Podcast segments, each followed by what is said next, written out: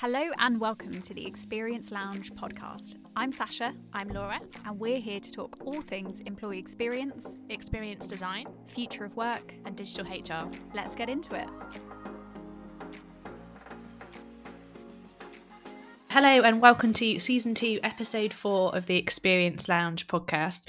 Today's episode is going to be about the highs and lows of HR tech implementations because we've decided to do a bit of a bumper edition of episodes that will be focused on digital HR and HR technology implementations. So, things to look out for and be mindful of if you're implementing HR technology at the moment or have plans to do that in the future, why implementations can sometimes fail or not be as successful, and common mistakes that organizations make, and how to implement solutions for the long term.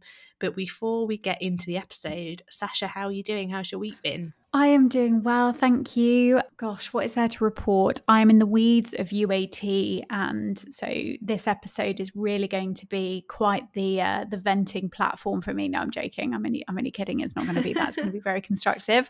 But yes, week is going well. My parents are coming over, which is really exciting. I know Amazing. I mentioned that in the last episode through the vaccinated travel lane. So I have spent the weekend making my house look like I have my life together.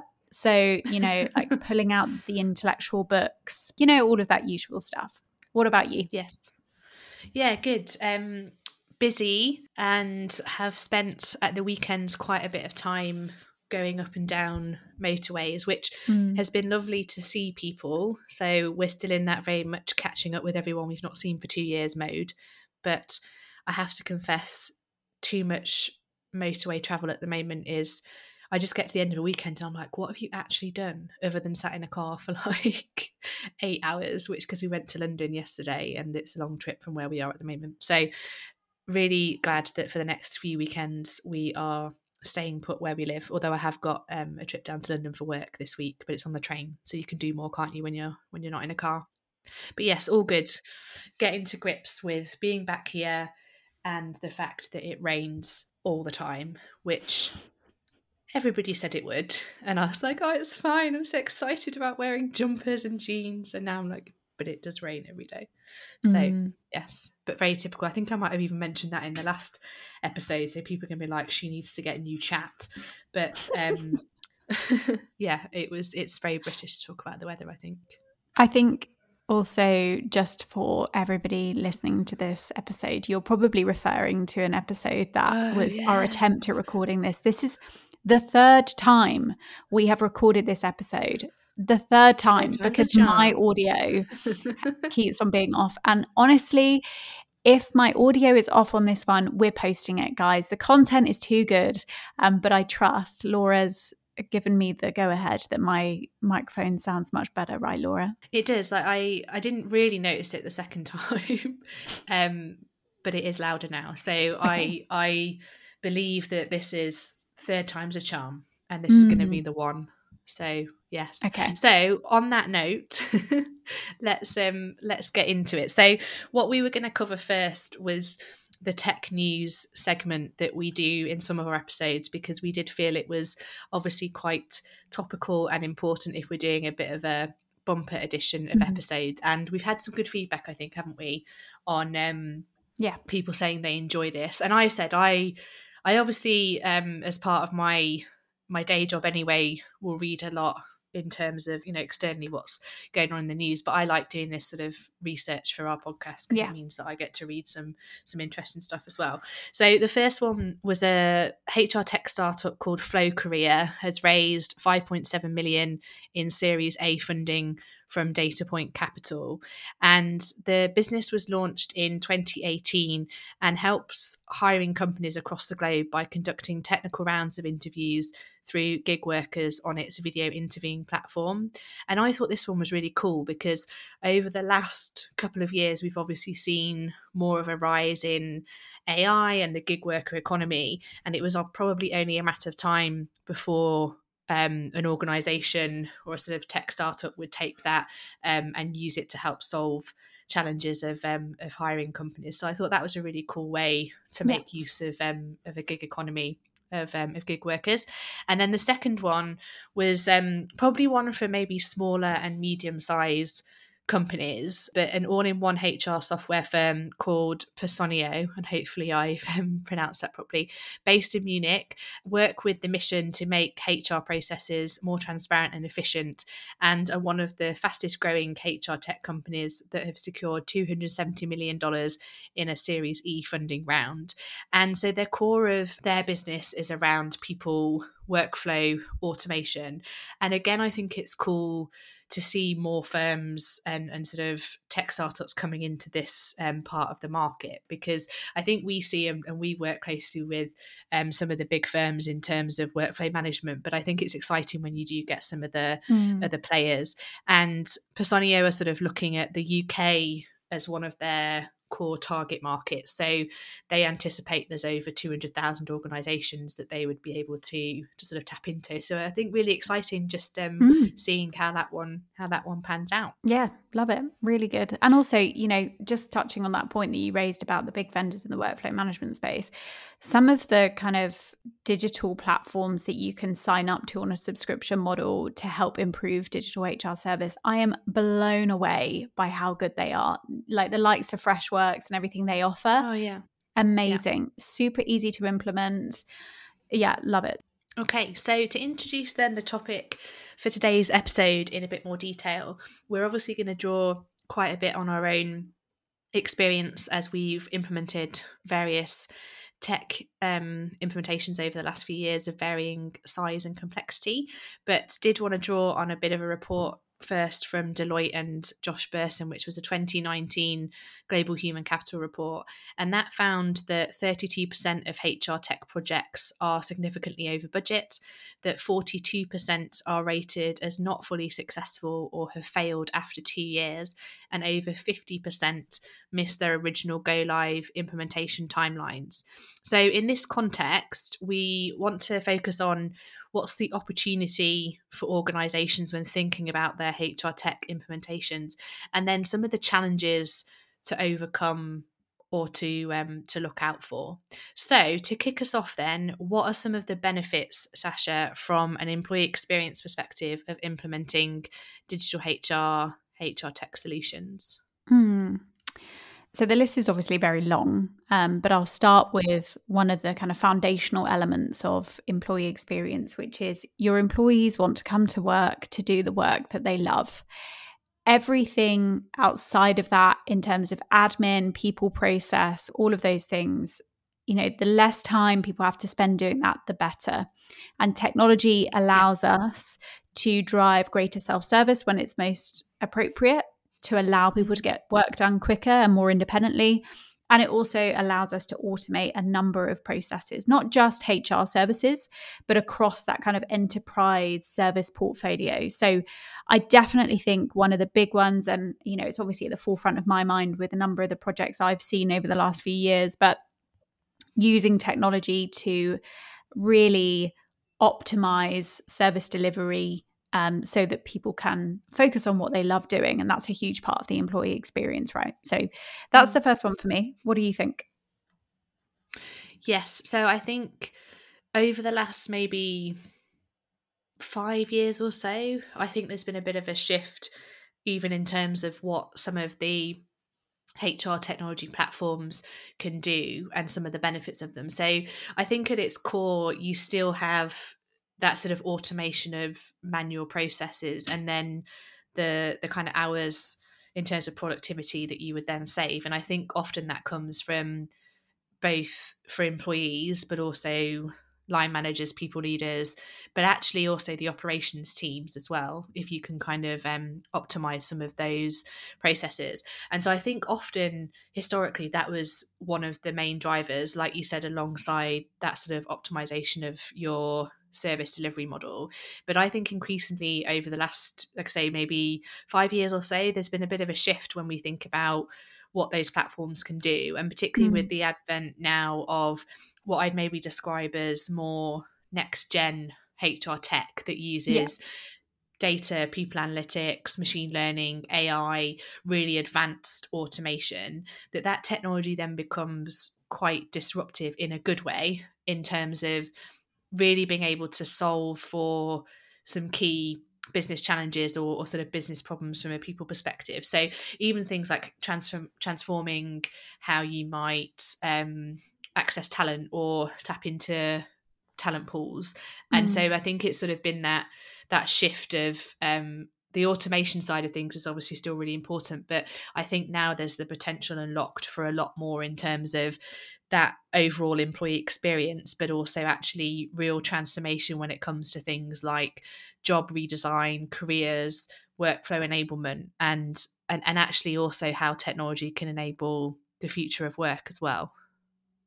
Mm, I totally agree. And I think we've half touched on this already, but you know so many new platforms coming coming to market helping to drive that that disruption that positive disruption i think is is super exciting. And that's something that obviously fuels mm. our passion for employee experience and and digital hr as well which is why this podcast is going to be exceptionally long and jam packed full of our insights and thoughts. So um yes uh, yeah i couldn't agree more with you. And i also think that you know it's it's also about really challenging that kind of manual process mindset that you know a lot of organizations yeah. do still have. So want to be cognizant that not everybody is at the same place on that hr technology maturity um, journey. And so i think you know opportunities to automate manual processes will still be at the forefront of this discussion around the value of, of digital hr and hr technology i think for a little while which isn't a bad thing. No no. And i think it's that thing of over time there's there's sort of not been a one size fits all either i think in terms of some of that that tech. So a lot of organizations will have a core digital hr strategy that will probably have a couple of products that might be the kind of um, key infrastructure then you would add in and, and sort of build with more bespoke solutions potentially depending on the size of your organization. So i think it's also in terms of what's the benefit there's just a lot of options to be able to solve i think a range of of, of kind of business challenges and also deliver a better employee experience for for people um, that work for a particular organization. But as we would always say the technology is just an enabler. So i think through the course of this discussion we'll end up i think referencing ex and sort of how you keep that at the center of some of the design. And we even said that might be another little episode in this mm, mini series yeah. that we're doing because it is obviously so important. Um, but yeah, I, I, think that's a, a kind of key point to note as well when you're thinking of some of the the benefits that there's lots of options actually in terms of trying to help improve that overall experience. So I guess then on the flip side, what are some of the reasons why HR tech implementations might fail or I don't love the word fail, so maybe might be less successful, shall we say? Mm yeah maybe when they struggle a little bit from time to yes. time which is totally normal so the first one that comes to mind and this is by no means a prioritization here but the first one for me is where I see a lot of struggle and tension in a project is when people are dragged along an implementation journey with a vendor or a partner and they don't understand what that journey looks like and what each phase of that mm. implementation journey looks like. So, you know, for example, um, configuration workbooks I've I've seen can be quite overwhelming for a lot of HR functions, especially people nominated on projects to make decisions. Yeah. I also think things like going through UAT, if even if it's not your first time doing UAT, it's always slightly different depending on the vendor or the solution. So I, I think that in itself can be quite overwhelming.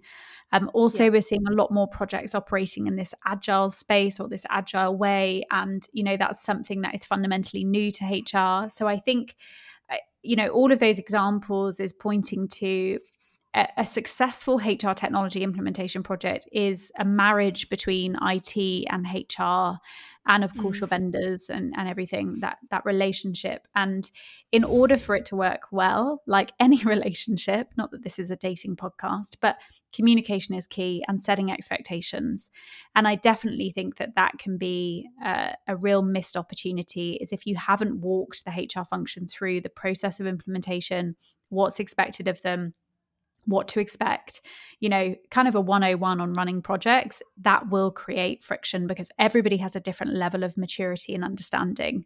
So mm. I, I definitely think that's my first one. Laura, what do you think? Yeah, definitely agree. Because I think, and this is also, I suppose, not to to sort of say HR or IT will at some point um, want to blame each other, but sometimes actually it can be quite tense, as you say, between those two partners sometimes as you go on that journey. So I do think that sort of um, that expectation setting up front, particularly if it's your first time mm. doing, and I think it's any sort of size of implementation actually, but if it's your first time doing that, making sure that those that might be involved in design all the way through to testing, implementation, and, and sort of post go live support as well are really clear on on what's expected and mm. this might sound weird to say but almost um not too technical so it's sort of breaking that down with the the kind yeah. of human element so it's easy to understand for somebody that might not be a, like a developer um, as an example exactly. so i think that's a i think that's a really good point i think probably the other thing i would i'd sort of build on i think is organizations often i've seen will tend to overly customize some of those HR solutions. And typically, when you would kind of go and sit down with a vendor and they would do a vendor demo. So, even if you were going to go, for example, through an RFP and you were going to select a vendor out of a number that would come and present to you, they'll often show you some quite whizzy functionality. You'll get really excited about, you know, this is what potentially is going to be on offer. And generally, from what I've seen, what you sort of see in those demos isn't necessarily then translated mm-hmm. into the solution that you get. And there's a number of reasons for that, but one of them is definitely not adopting out of the box functionality, mm-hmm. which I know having gone through, like I say, a lot of technology implementations can be super challenging because there's a lot of often in organizations that are large there's a lot of complexity there's a lot of legacy in terms of processes um, and it can be quite complex. But where you see challenges i think is when you've got too much customization because then it makes things like integrations really difficult.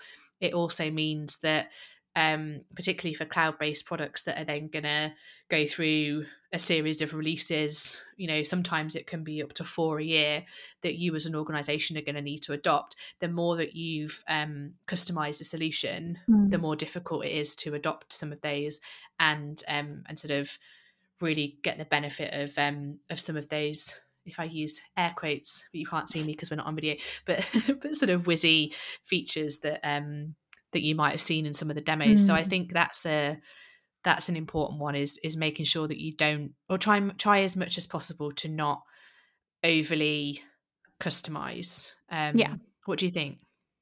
I agree. I also think there's another part of that, which is having people on your team that can level expectations a little bit because I, I think I, I totally agree with you. It's that kind of sticking as much as you can to out of the box is really key in terms of getting what you really want from the solution or the tool that you've invested in. But I do think having someone, and maybe it's someone that's had experience of doing kind of similar implementations, to be able to look at this and say, mm, okay, I can realistically tell us what we're going to get for phase one, two, and three, and here's what's realistic in the time frame that we have.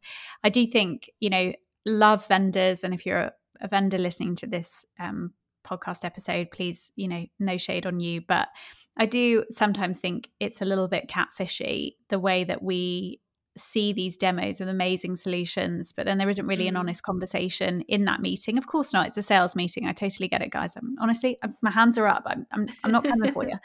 But I do think there's that element of someone, you know, keeping the team honest and saying, mm. this is, of course, what we want to get to, but that comes in phases and waves. So yeah, I totally agree with you. I think the other thing as well that I would add as one of the other challenges, and we've spoken about this at length before, is embarking on a technology implementation journey or an EX project and not being clear on the problem that we're trying to solve. And again, I think we've covered this at length in other episodes, but I, I do think that's really key. You know, even pre technology implementation, of course, what are we trying to solve? Is this the right mm. solution for us? And how are we making sure that throughout the design process, because you're going to go through that design and configuration process, that we are constantly referring back to that problem statement and saying, is what we're designing going to solve that problem. And some of that can come through with design principles or you know regular feedback or you know if you're in that kind of agile delivery model that's often a little mm. bit easier. But i definitely think that setting of expectations around the problem we're solving and using that to guide you is really key. What do you think? Yeah i, I totally agree. And i'd also I'd also add, I think I maybe saw this a little bit more in the past, but but definitely I think it still exists. And if you are sort of embarking on your tech implementation journey, one to be mindful of is typically I think you would get back in the days when all of the design sessions would definitely be face to face, you would get all of the um, the sort of vendor teams, implementation mm-hmm. partners, and HR people in a room, but with no employee voice or sort of reference to employee experience. And I do think things obviously have evolved in the industry since then. But I think being really mindful of not being in that position where HR is designing for HR, I think is is just super important. And mm. obviously, we would say that um, being an EX podcast, but I think it is something just to be um, to be really mindful of, and something I sort of have seen in the past where people, you know, didn't didn't kind of get that employee voice in the room. So as we've talked multiple times in the past, that can be through, you know, your interviewing focus groups, surveys, whatever it is, or even actually better still getting some colleagues in the room um, and helping them to be part of things like uh, prototyping and, and sort of testing as you go is is super important. I think mm. probably another point to add around why do some of these implementations feel a bit challenging is also that cloud technology is expensive and I always think it probably costs more than anybody ever budgets for. And so one of the common challenges I think is that organizations often either run out of budget or they have to compromise on certain functionality in order to meet their budget. And so typically what you see in that scenario is then from an EX perspective, the scope ends up getting reduced, which then negatively will impact the employee experience because you sort of don't have the the, the right budget. And I think sometimes what you see too is um was all often sort of describe phasing as kind of like day one, day two, day three. And so what you sometimes see is day one is intended to look a certain way, but actually because of budget constraints, we've pushed a lot to the right, move it to day two, and then you actually never get to day two. So actually, from a sort of employee experience perspective, it's not great. So I guess my advice would be try and have some buffer, which I know is easier said than done when doing budgets, mm. but try and have some buffer in there or some ways in which you would try not to compromise on EX if budget then becomes a concern. And I think we talked about, and this is probably that we've talked about it in the previous two recordings rather than necessarily in a in a separate episode. But there's also the piece I think link to that because I because it's kind of around expectation setting is that stakeholder management piece. So being super clear, I guess, a build on your point before Sasha about um, having somebody in the room that would be able to almost translate that vendor pitch and be really clear mm. on on expectations. But I also think it's broader in terms of stakeholder management across the HR function and then into the business in terms of what actually will get delivered and being really honest about we can't fix that or we can't change that and it might be because the technology doesn't allow us to do that if we customize it or it's too expensive to do that or actually we've made a conscious decision that because it's maybe impacting a small group of people we'll just keep it manual or mm. you know keep that process as it was so um i think that sort of view of done is better than perfect is probably a good yeah. a good mindset and, and also very very much in the agile mindset as well i think Mm, yeah, I totally agree. And I think one thing that I see a lot is, and again, I think this is a product of kind of vendor marketing as much as it is the kind of project sphere itself, is just being realistic about what a solution can deliver. And I think, you know, we are so fortunate and lucky in the space that we're in to see so many exciting platforms emerging and amazing innovation. But I also think you know, as project leaders or project sponsors or drivers of a project internally, it's being realistic that one solution is not going to solve all of your employee experience problems. One solution is no. not going to drive a wholesale HR transformation program. And of course, the technology alone is not going to do that. But I, I do think sometimes we're guilty of of driving that message and then that that's a misalignment of expectations then you have to go back and kind of reset expectations later in the project before things go live. And i just think that's something else just a little niggle that i would probably just throw in there is is be be very careful and conscious of of how you frame a project. Don't play it down obviously if it's amazing that's fantastic mm. but also just being realistic about what it is and isn't.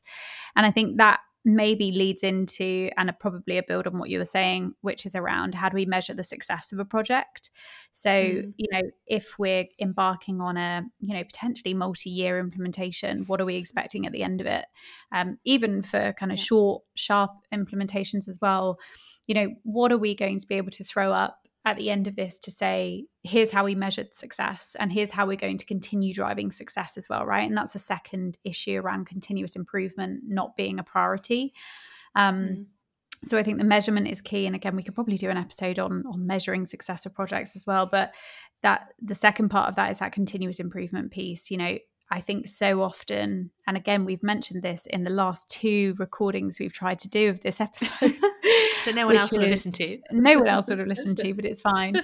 Um, which is around eh, kind of having a project hangover and being yeah. so exhausted from an implementation where, you know, quite honestly, you pour your life into a project, especially in the like mm. the later stages of a project. It's all consuming. Yeah, it's massive. And it then, is. you know, you get to go live you celebrate with a cake and some, you know, cheap wine at least. Um, if you're a t-shirt, maybe like, yeah, like a little, yeah. like a little t-shirt. Yeah, exactly, hundred percent. Um, a funny story, just very quickly. When I worked on a big um, ERP project in the UK, I did a lot in kind of government work.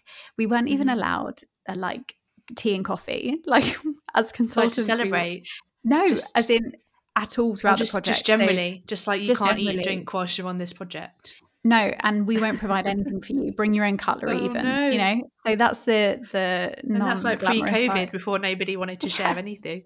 Absolutely, and we were in this. Oh, I'll say it. We were in this awful like co-working space, but it wasn't really. It was like a porter cabin, basically, oh. at the back oh, of the office. And it was terrible. But um, apart from that, what was I saying? ROI and continuous improvement. You have this mm. bit of a, a project hangover, and then you know you've got to look at ROI and what's phase two and phase three, but you're just so exhausted from the project itself that you lose all momentum. Yeah. And that's a risk. And, and that is a topic that we are covering with a fabulous guest over the next couple of episodes. And yeah, I definitely think that's also another contributing factor to not failure, but I think long term success of a project. What do you think? I also think actually there's a bit of a a mindset shift because of how the sort of tech vendors have evolved over the last couple of years. So I think I almost think some stakeholders are maybe more used to the view that you do all of the big project work, there's loads of time and investment and new skills and sort of new people brought in to help deliver this big system and then like they all just disappear and like mm. it's fine and we sort of don't need to do anything um but actually the way that cloud based products work now and the regular releases that you would have to do. And if you're thinking about, you know, kind of continuous improvement, then you're always going to need a team of mm. people that has that skill yeah. set to be able to iterate and build and um, and drive forward different solutions. And I think I, I still sometimes see that that mindset shift hasn't necessarily happened with everybody. Um, and like you say, it can be easy to just be like, oh, the project, like the project's done. Um, but actually, there's still heaps when you kind of go through post go live and then for me a big one is around adoption which again we said we're mm. going to try and bring in a guest speaker to talk to us a bit about adoption of, of some of um some of the tech platforms and what can organizations do there but i think that in itself is a massive focus and thinking about data insight that you get back how are employees using your platform and that can also then help inform future releases and sort of iterations of design. So mm. it's yeah, it's, it's an interesting mindset shift, I think, in terms of of what it means to implement technology, even compared to perhaps, like I say, what it did five ten years ago certainly a massive shift to you know on-prem this was way mm. before mine and your time um never did an on-prem I have to say never done that um but yeah that sort of mindset shift from almost like it's in and then we just leave it i mean that's not yeah. the case anymore right? So yeah, it's got to be the the the kind of continuous improvement of that which again goes back to the budget point for me. You've got to have either some dedicated resource or some budget put aside to be able to respond to that. Otherwise that's gonna um, that's gonna feel out of date very quickly that platform. Mm, totally agree. And the one thing that we haven't covered off here and is quite intentional is, you know, the employee experience angle of all of this and how the lack of that or the absence of an EX focus throughout the project contributes to failures or or challenges. And the reason for that is because we are going to do an entire episode dedicated to that and how you how you can keep ex at the heart of that. So just wanted to make sure people didn't think we were you know looking over the core of our podcast but yeah. um but yeah i think they're i think we've they're like we've tuned into an ex podcast and they've not mentioned it. Um but it no we have. But it's um but you're right we're doing a dedicated episode in terms of how you can do that in this little little mini series as well. So i think to to finish the episode then sasha what would be your your sort of best bit of advice to organizations looking to to start their HR tech implementation journey or those that may be on their journey and are sort of looking looking and thinking about what's next? Mm. Gosh, I have many, but if I were to pick one bit of advice, um, and this is the same bit of advice that I did in the previous recording, which is if you are listening to this podcast episode and you are in the midst of your HR technology implementation journey and you're thinking, oh, I haven't I haven't done that ROI piece or I haven't done the EX listening or anything like that, you know, and you're you're feeling a bit overwhelmed, don't feel overwhelmed. Let me tell you there is not one single project I have worked on or I have seen or I have spoken to someone that has run an EX centric HR tech project that was perfect from start to finish and was textbook. There are always going to be things that will um, push certain priorities out. And, you know, mm-hmm. unfortunately, some of that is the nice to have EX research pieces or the road mapping work and all of that good stuff. Don't overthink it. Don't panic. Just try as much as you can to bring in that human centered design thinking element, even if it's a short project and you can only do a little bit of you know ex research or ex roi or whatever it is whatever you can introduce you can always build on in future. So mm. don't overthink it. There is not a perfect ex centric hr tech project and i cannot wait to see if there is one out there in future. But anyway that's my advice. Laura what about you? Very good advice. And i think also it sort of fits in with the the view of agile, which, as we said, a lot more um, tech implementations are following that approach. That it's you iterate as you go, and done is better than perfect. Um, so mine would be we touched on it, I think, at the sort of start of the podcast, which was being really clear on the business problems that you're trying to solve for.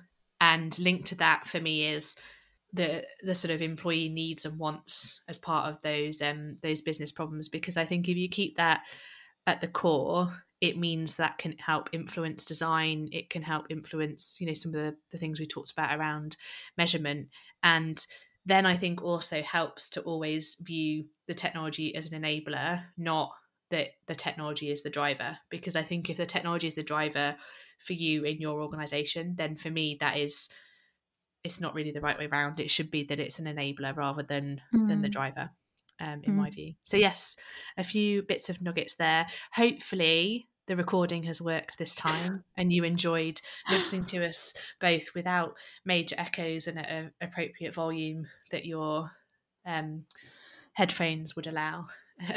so that concludes the um, the end of this episode. Like we said, we've got a few exciting podcast, a couple of really great guest speakers um, over the next few episodes in this mini series that we're super excited to um, to introduce you to. And um, and as always, please like, rate, subscribe, and um, get in touch with us about the podcast. We're really keen to hear. Um, how you're finding the episodes. Really keen to keep the dialogue going about your own implementation journey. Yeah. I think we always are keen to hear, aren't we? You know, uh, uh, is what we're saying resonating, or have people got different views? We um we had some really lovely messages actually after the um, mental health at work episode and miscarriage at work as well. Um, some really lovely messages from people. So do keep those coming. They make us feel like it's really worthwhile. So um, as always, speak soon, take care, and um, catch you in the next episode. Bye. Bye.